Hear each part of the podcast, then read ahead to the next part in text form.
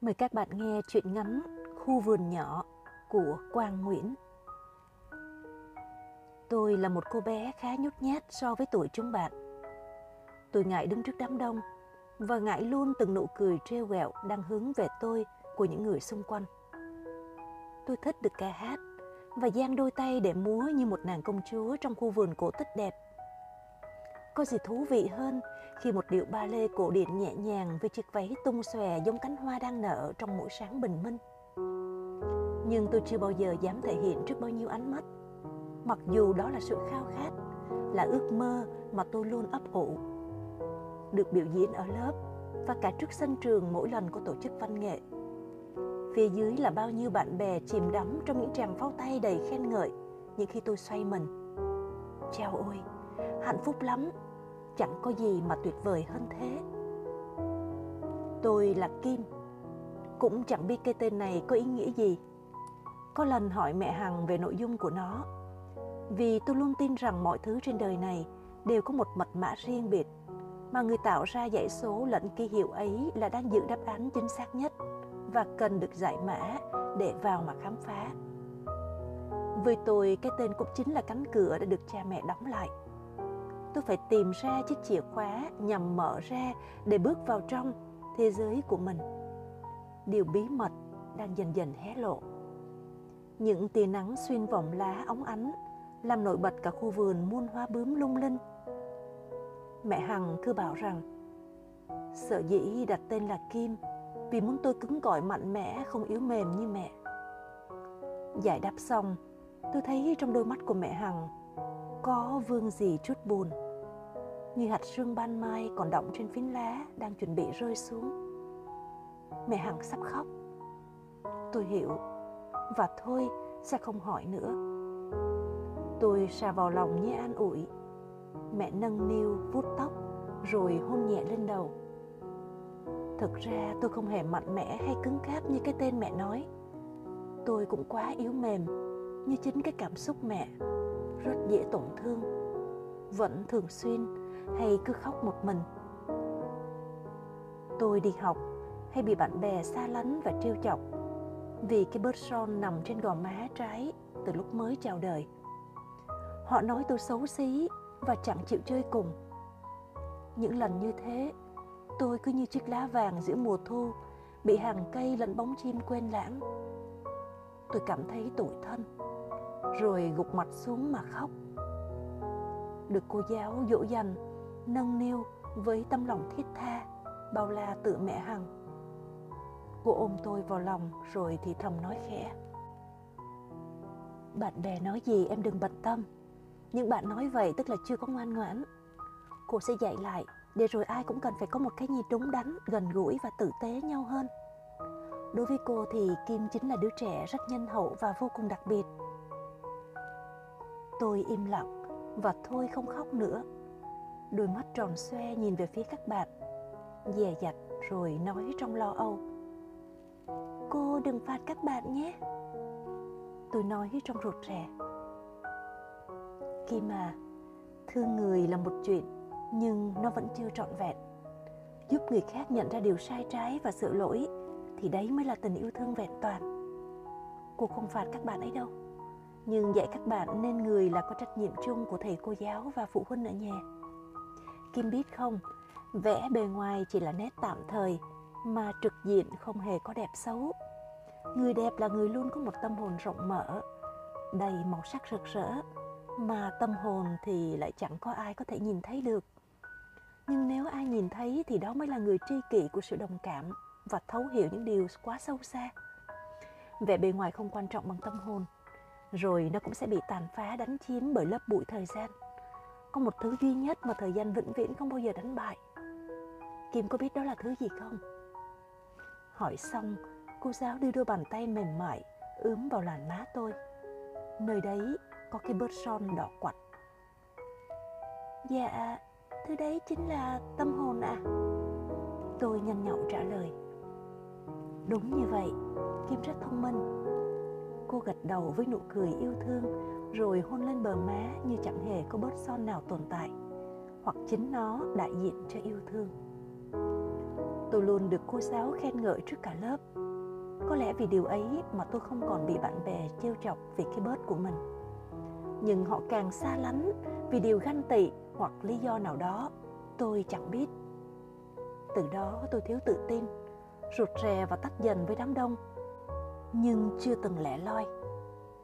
Mẹ Hằng nói tin Kim là cứng rắn, nhưng tôi thấy nó trái ngược vô cùng.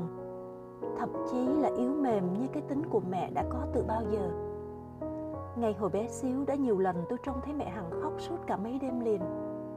Mãi sau này khi nghe ngoại kể tôi mới biết mẹ buồn vì chuyện hôn nhân đổ vỡ. Nhưng hôn nhân là cái gì? Tôi hoàn toàn chẳng biết. Chỉ biết là tôi không hề có cha tôi sống cùng mẹ và ông bà ngoại trong căn nhà nằm sát với con sông. Và bên kia và cánh đồng, cứ mỗi độ lúa chín, chúng vàng ươm trải dài tít tắp trông ôi sao đẹp mắt. Khi lớn dần, nghe mẹ hằng và ngoại nói, tôi mới nhận ra rằng tôi vẫn có đầy đủ cha mẹ như bao nhiêu bạn bè có mặt trong lớp học. May quá tôi không phải là một đứa trẻ mồ côi, chỉ khác họ là cha mẹ ly hôn từ lúc tôi mới 2 tuổi và chưa biết mặt mũi của cha mình thế nào. Tôi cứ hình dung ra rằng cha hiền như ông tin trong mấy chuyện cổ tích mà người lớn hay kể. Có vóc dáng cao to, nước da ngâm đen, giọng nói êm ái tương tự như ông ngoại. Nhưng mùa hè năm ấy tôi được mẹ hằng cho về nội để chơi thì mới thực sự nhận ra những thứ ấy thật khác biệt với hình dung ban đầu. Thế là tôi từ biệt nhà ngoại từ biệt cái khu vườn thân yêu mẹ dắt để trở về quê nội trong ba tháng hè quê nội trải dài với những hàng cây cao vút. Nơi này khá ồn ào với còi xe in ỏi, phố xá nhộn nhịp, nhà cửa san sát nhau. Chẳng bình yên như chính căn nhà ngoại. Mẹ dặn tôi ở đây ngoan ngoãn và phải nghe lời nội. Mẹ về nhà để lo công việc giúp ngoại để sớm được hoàn thành. Khi nào muốn về thì mẹ sẽ lên đón. Đây là lần đầu tiên tôi xa mẹ Nhà nội chẳng có khu vườn nào để tôi được vui chơi thoải mái lẫn thích thú vui sướng. Chỉ có những người con của các cô chú sống tại đây thường nô đùa với tôi. Đã có bạn rồi mà gọi bạn cũng không đúng. Chính xác hơn chúng đều là em tôi. Người đàn ông đến ôm tôi vào lòng có làn da trắng trẻo, thân người nhỏ nhắn và giọng nói sang sảng. Người đó không ai khác, chính là cha tôi. chao ôi, lần đầu tiên trong cuộc đời tôi đã được biết vẻ mặt của cha mình. Nhưng sao, tôi vẫn thấy xa lạ và chẳng có bất cứ cảm xúc nào dâng trào lên nhằm hòa nhập tâm trạng để hiện ra trong chính cái gương mặt của mình. Tôi buồn bã như chính lúc ra đi. Rồi cứ nhìn ngó cái khu vườn nho nhỏ ở ngay sau góc vườn. Có những cây hoa mẹ hằng trồng với sắc màu đượm thắm và mùi hương nhẹ nhẹ thơm dịu, gọi ông bướm sang cùng vui đùa trong gió. Cầu bóng mát in ả với tàn cây khổng lồ mà ngoại trồng từ thuở nào lâu lắc. Từng đàn chim về ríu rít như khúc nhạc rộn ràng. Tôi múa ba lê, hòa điệu theo tiết tấu thiên nhiên thật say đắm, thích thú. Bỗng rơm rớm nước mắt, mà vẫy tay tạm biệt, rồi theo mẹ trở về quê nội. Cha kề mặt sát vào má tôi rồi hôn lên đấy mấy lần liên tục cây nhột nhạt từ những chiếc râu cầm và mùi thuốc lá trông thật khó chịu lạ thường. Tôi cố vùng vẫy ra khỏi vòng tay của cha nhằm tiến về phía trước để chơi cùng lũ bạn. Nghe cha thì thầm với nội rằng chắc nó chưa quen, còn xa lạ với mình. Chơi vài ngày rồi nó cũng sẽ quen ngay thôi ấy mà. Người mà tôi gọi là nội, một bà lão tóc trắng phơ với thân hình béo to.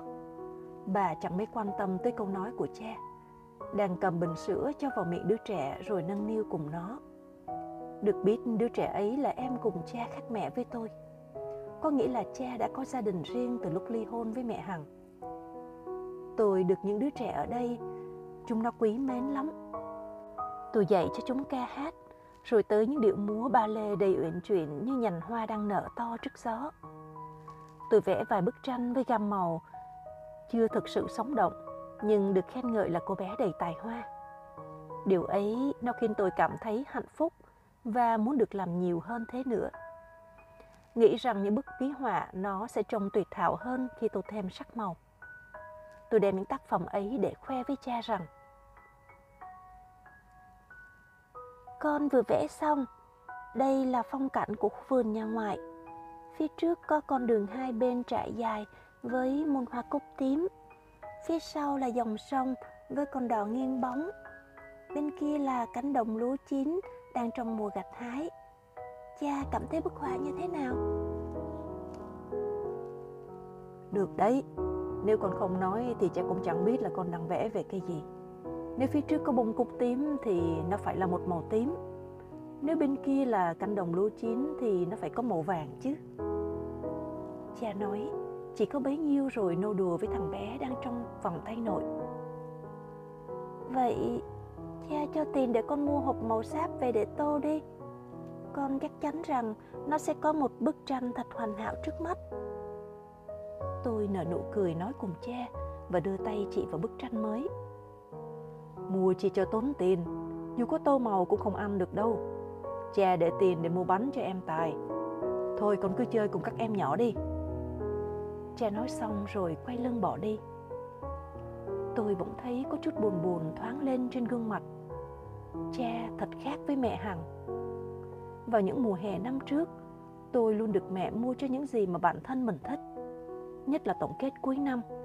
Tôi đạt được học sinh giỏi với tờ giấy khen khi mang về nhà. Mẹ hằng mua đủ thứ nào là những con búp bê thật ngộ nghĩnh, xinh xắn, vài cây cỏ bé tí, đủ loại màu sắc để tôi được vẽ tranh. Có màu sáp, màu nước và cả màu bột pha. Ôi, sung sướng biết bao. Đó là ước mơ từ bấy lâu mà tôi chẳng hề dám đòi hỏi. Tôi hiểu rằng mẹ hằng chỉ là một công nhân với đồng lương ít ỏi. Nhưng phải chi, đủ thứ kể cả tiền học phí và luôn tiền học múa ở bên ngoài thế mà mẹ hằng rất tâm lý. Biết được sở thích của tôi, rồi mua quà thưởng cho thành tích học thành với sự nỗ lực suốt cả một năm dài. Điều hạnh phúc hơn nữa, mẹ luôn là khán giả xem tôi múa, vì tiếng vỗ tay cùng hòa lẫn tiếng cười. Mẹ luôn là người thưởng thức những bức tranh tôi vẽ, rồi âu yếm ngợi khen. Nhưng bây giờ tôi thấy buồn vì quên đem theo những loại màu tô ấy. Tôi phải làm sao đây? Em tài mà cha nói thì lại chính là cậu bé đang chơi đùa cùng tôi. Tức là anh ruột của đứa bé mà ông nội đang bế bồng. Tôi tạm gác nỗi buồn của một bên để tập trung vào việc vẽ tranh bằng chính chiếc bút chì. Tôi đang say mê vẽ thì tiếng gọi của nội chợt vang lên ở phía dưới nhà bếp. Con bé cái mặt cô bớt son đâu. Đi xuống đây ăn cơm. Tiếng gọi vang lên chỉ một lần rồi ngưng tôi biết nội đang gọi tôi. Nhưng sao không gọi chính cái tên như những đứa cháu của bà đang có mặt ở xung quanh? Lẽ nào nội chẳng biết tên tôi? Có thể vậy, vì từ bé đến giờ tôi có sống ở gần bà đâu. Tôi đi xuống ăn cơm cùng với gia đình nội.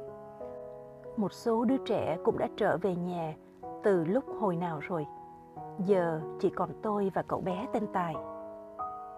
Ăn cơm xong tôi và em tài đi lên nhà trước để tiếp tục vẽ tranh. Nội lũ khụ từ nhà bếp đi tới tay cầm hai quả chuối chín đang tiến về chúng tôi.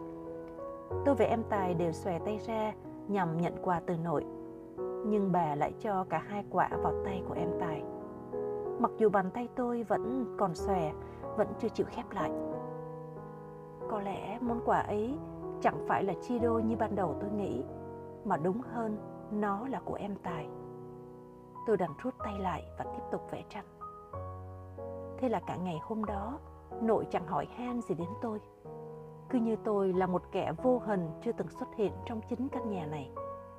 Nếu có nói, thì cũng là những câu la mắng và trách móc bất cứ vấn đề gì. Tập sách của thằng tài đừng có vẽ linh tinh vào đó. Viết ngoằn ngoèo thì năm sau, làm sao mà nó học được? Còn nữa cô muốn chơi thì tự chơi một mình đi để thằng tài nó ngủ trưa, cấm không có được rủ rê nó. Chơi một mình thì tuyệt đối không được phá bất cứ cái gì trong chính cái nhà này. Nội ngồi đó nhìn tôi rồi nói những lời như thế. Với lại con phải giữ im lặng vào buổi trưa nha, vì trưa cả nhà sẽ nghỉ ngơi.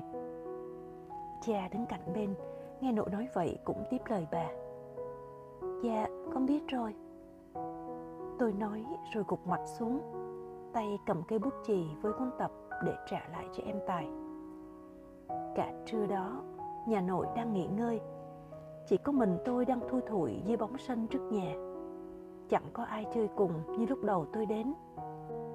Tôi ra phía sau, nơi một khoảng đất trống nhỏ, nhặt một viên gạch nát vụn vẽ lên những gì mà mình thích.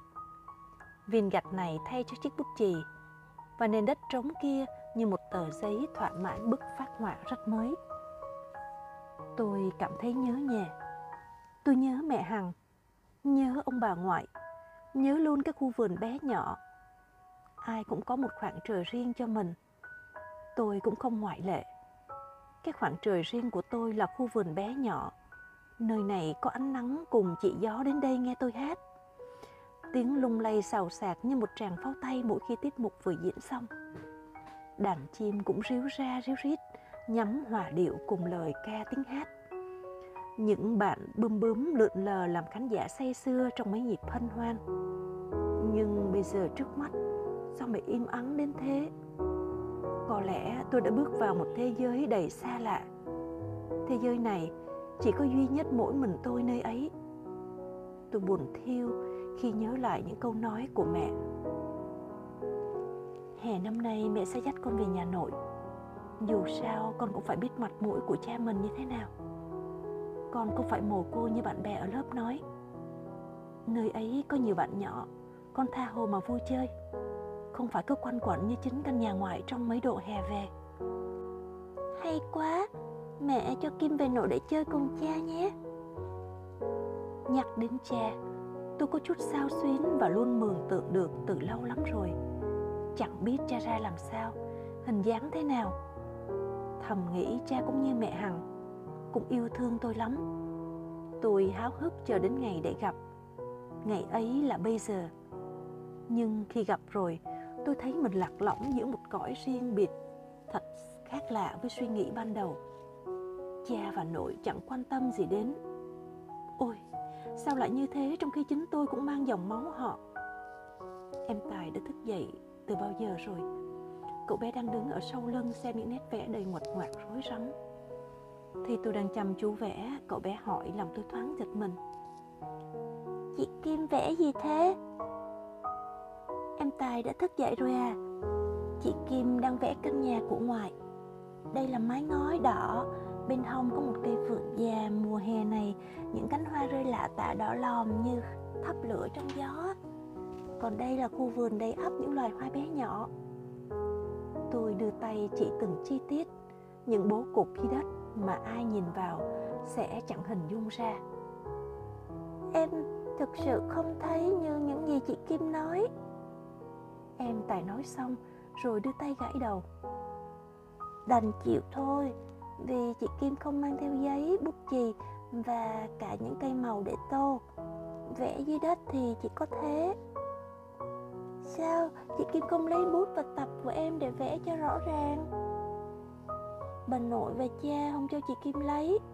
Bà nội nói không được vẽ linh tinh lên đó vì em còn phải học. Sao chị Kim lại vẽ cái căn nhà của ngoại? Có phải chị Kim đang nhớ nhà không? Phải, chị Kim đang nhớ nhà. Vậy để em vào lấy tập vở và cả bút cho chị. Thôi được rồi em Tài, nội sẽ la rầy đấy. Không đâu, vì đó là tập vở cũ đã học rồi kia mà. Nó chỉ còn lại vài trang trống ở sau cùng á. Nói rồi em Tài vội vàng chạy một mạch vào trong nhà và trở ra trên tay cầm cuốn tập, bút chì và những cây sáp màu. Có cây bị gãy đôi. Tôi vui mừng vì mình không còn phải vẽ ở dưới ngay nền đất, trông nó xấu xí chẳng có chút hồn nào. Tôi chăm chú vẽ lại, đường nét thật dứt khoát, sinh động, theo những gì đang diễn hiện diện trong đầu. Cũng như tâm trạng nhớ nhà lại nổi lên ngay trong chính giây phút này. Em Tài tấm tắc ngợi khen. Chị Kim vẽ đẹp quá à, chị đúng là tài hoa. Trong bức tranh em thấy cả một trời hè với màu phụ đỏ rực á. Một phong cảnh quá đỗi là yên bình luôn. Ước gì em cũng được vẽ y chang như chị. Tôi cười, gương mặt không giống nỗi niềm vui. bức tranh phong cảnh cũng vừa mới hoàn thành. Cảm ơn Tài đã xem tranh của chị Kim nha. Chị tặng cho em Tài nè. Tâm hồn thì mỗi người mỗi khác nhau, vì thế cách đặt bố cục và chọn màu nó cũng sẽ khác nhau. Tùy thuộc vào sự sáng tạo và điểm nhấn của chính mình á. Tôi nói xong, em Tài vẫn ngây ngô gãi đầu, trong đôi mắt khó hiểu. Em thích nhân vật siêu nhân in trên cái áo mà hiện em đang mặc. Chị Kim vẽ siêu nhân cho em nha. Được rồi, chị Kim sẽ vẽ tặng cho em Tài. Tôi lưỡng lự một xíu rồi gật đầu đồng ý. Bảo em phải đứng im để tôi được thoải mái mà nhìn theo cái mẫu áo đã có sẵn trước mắt. Sau một hồi lâu thì tác phẩm về siêu nhân cũng đã hoàn thành xong. Trông em Tài vui lắm. Tay cầm bản phát họa nhảy múa rồi chạy vào trong nhà nhằm khoe với gia đình. Tiếng hét của em thật lớn làm mọi người tỉnh giấc. Tôi nghe thấy tiếng càm ràm cáu gắt từ trong phòng của cha và trên là bà nội. Tôi đang vui mừng vì bức tranh của mình tạo ra đã thuyết phục được em. Chưa hết nỗi vui mừng thì cha với nội, hai người đi ra cùng một lúc, đối diện trước tôi mà quát tháo mấy lời. Đã nói không được đụng vào tập sách dụng cụ học tập của em Tài mà sao con không nghe vậy Kim? trẻ có vẻ như đang tức giận. Ánh mắt ấy nhìn tôi không mấy là thiện cảm. Dạ con không có lấy Là do em Tài đem tập cũ ra để cho con vẽ hình siêu nhân đấy Tôi ấp úng lo sợ, Rồi cũng nói thành lời Em còn nhỏ, thì biết cái gì mà lấy, Nếu con không xúi dục Mặc dù em Tài nói là do tự đem ra Hoàn toàn không liên quan gì đến tôi Nhưng có vẻ cha và nội hoàn toàn chẳng nghe những lời ấy Tôi gục mặt xuống đầy buồn hiu Nội nhìn tôi rồi nghiêm giọng không ngủ trưa, thì để cho thằng nhỏ nó ngủ. Rú rê nó ra đây làm gì? Nội nói xong, rồi nắm tay dắt em Tài đi vào trong. Cha cũng vội vã theo sau. Bây giờ chỉ còn một mình tôi ở lại với khung cảnh bốn phía thật vắng lặng điều hiu. Chẳng hiểu sao ngay lúc này tôi thấy nhớ ngoại, nhớ mẹ Hằng và chỉ muốn trở về. Tôi tủi thân rồi khóc. Nghe đầu văng vẳng trong nhà, nội nói với cha rằng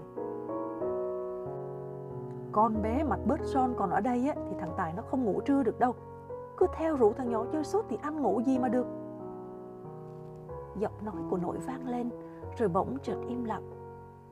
Cha trả lời gì đó mà tôi không nghe rõ. Tôi đứng chơ vơ như bóng cây xa, mà không có gió lay động. Lòng buồn man mát dâng tràn như nắng ngập trời hè.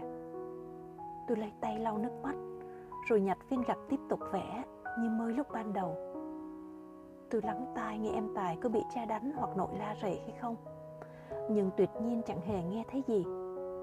Tôi yên tâm hơn. Nếu điều tồi tệ ấy xảy ra thì quả là tội nghiệp cho em Tài. Đó là việc tôi hoàn toàn không muốn.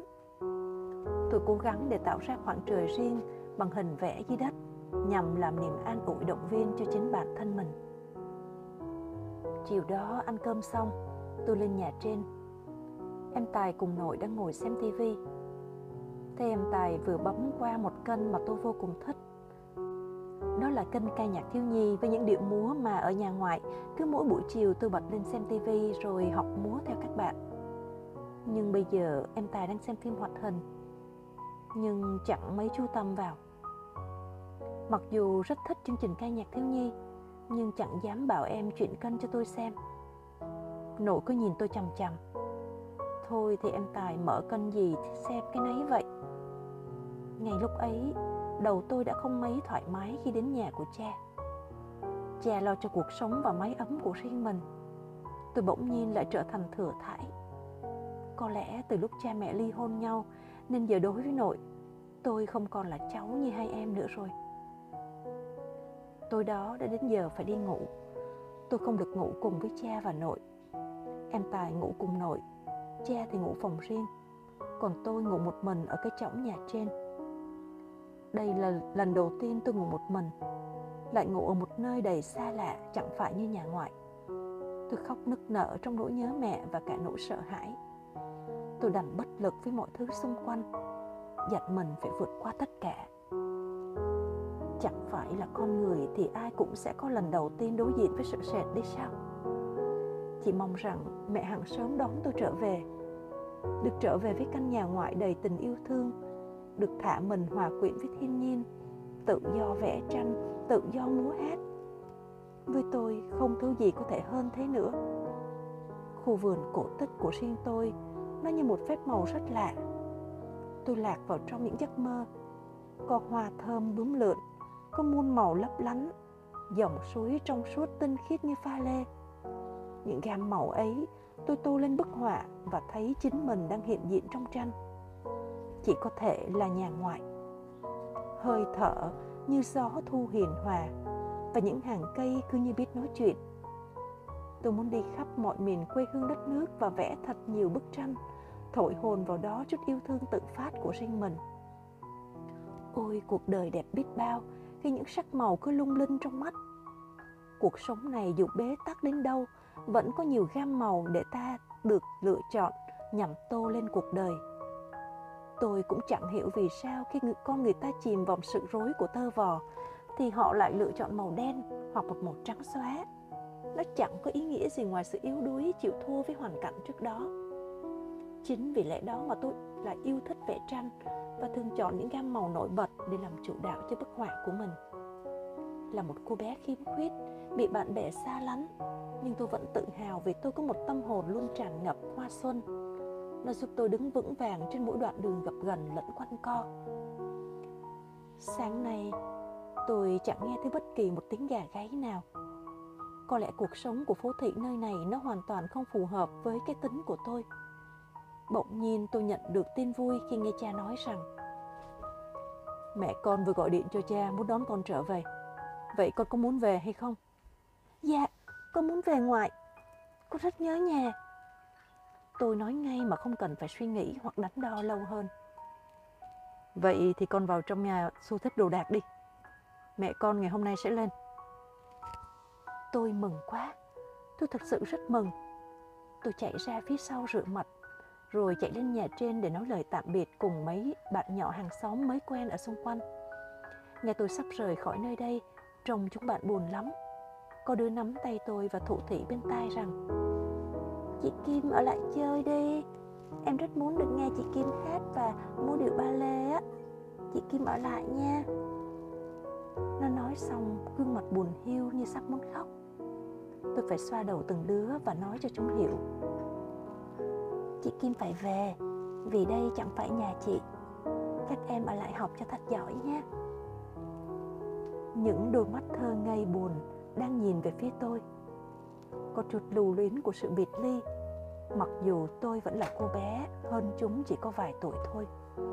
Nhưng sao chúng cứ xem tôi như một người lớn lắm? Khi mẹ hằng vừa tới nơi tôi chạy vào trong khoanh tay thưa tất cả những người lớn để nói lời tạm biệt. Cha thì nhìn tôi rồi mỉm cười, nội thì chẳng nói một lời nào. Và chẳng nhìn tôi mà bận tâm. Tôi theo mẹ hằng lên xe để trở về nhà. Tôi kể cho mẹ nghe những chuyện vui buồn mà tôi có thời gian qua ở đây. Bỗng nhìn mẹ hằng buồn hiu, mà tôi chẳng hiểu đó là vì sao. Mẹ ôm lấy tôi vuốt tóc rồi vỗ về. Con đã biết cha rồi đó con không hề mồ côi đâu. Con vẫn có cha như bao bạn học khác. Nhưng sao bây giờ tôi chẳng bận tâm đến việc ấy? Mặc dù trước đây tôi luôn quan tâm về nó, được trở về nhà ngoại là một niềm vui vô cùng to lớn đối với tôi bây giờ. Tôi khao khát được múa, ca hát và đắm chìm vào những gam màu phát họa. Tôi như một nàng công chúa cổ tích được muôn hoa chào đón.